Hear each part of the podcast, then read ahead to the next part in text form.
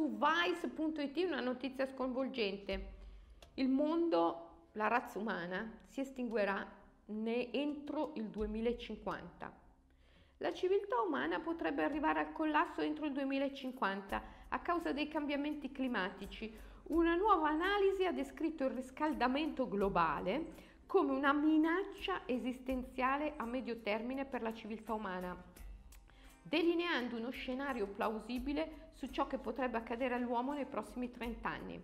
L'analisi è stata pubblicata da Breakthrough National Center for Climate Restoration di Melbourne, in Australia, e sostiene che i potenziali esiti estremamente gravi delle minacce alla sicurezza legate al clima sono molto più probabili di quanto si pensasse, ma sono quasi impossibili da quantificare perché cadono al di fuori dell'esperienza umana degli ultimi mille anni. Questo è un punto importantissimo. Noi non possiamo veramente prevedere come il pianeta reagirà ai cambiamenti prodotti dall'uomo perché in verità conosciamo un modello mentale di pianeta che ci siamo fatti, ma il modello, la mappa, non è il territorio. E l'articolo continua dicendo che l'ammiraglio in pensione Chris Barry, capo della forza di difesa australiana dal 1998 al 2002 ed ex vice capo della Marina australiana, elogia questo documento di Breakthrough e dice che esso ha messo a nudo la verità pura sulla disperata situazione che gli umani e il nostro pianeta stanno vivendo, dipingendo un'immagine inquietante della reale possibilità che la vita umana sulla Terra possa essere sulla via dell'estinzione nel modo più orribile. Secondo Barry, senza un'azione drastica, immediata, le nostre prospettive sono davvero scarse. Dobbiamo agire collettivamente, abbiamo bisogno di una leadership forte e determinata nel governo, negli affari, nelle nostre comunità per garantire un futuro sostenibile per l'umanità. E questo è un altro punto importantissimo e dolentissimo, una leadership forte e determinata.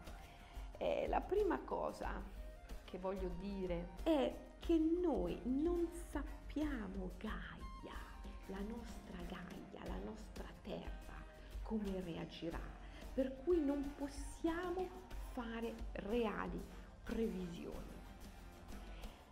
La tecnoscienza è impotente di fronte a ciò.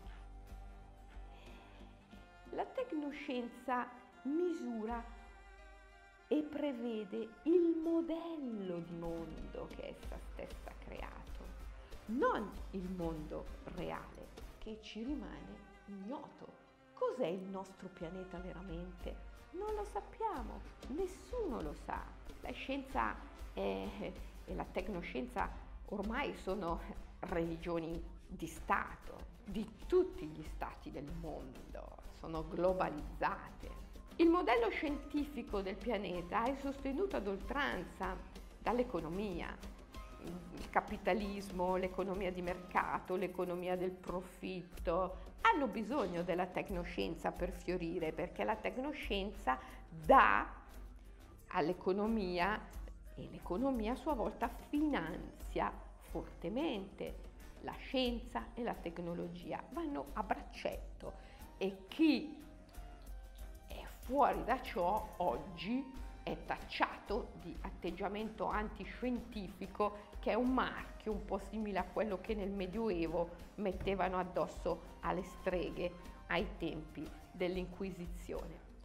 La scienza ha reso un ottimo servizio al capitalismo, ma il capitalismo ha davvero reso un buon servizio all'uomo, rendendolo homo consumens e inducendolo a nutrire una quantità incredibile di desideri, di bisogni illusori che hanno fatto sì che si producessero quantitativi esagerati di merci e di oggetti assolutamente inutili che hanno trasformato questo mondo in una patumiera? Questa è una domanda che lascio aperta. Perché semplicemente c'è un'altra domanda che mi interessa molto di più farti adesso ed è questa. Io che cosa farei se accadesse? Io che cosa farei se veramente domani l'umanità dovesse finire?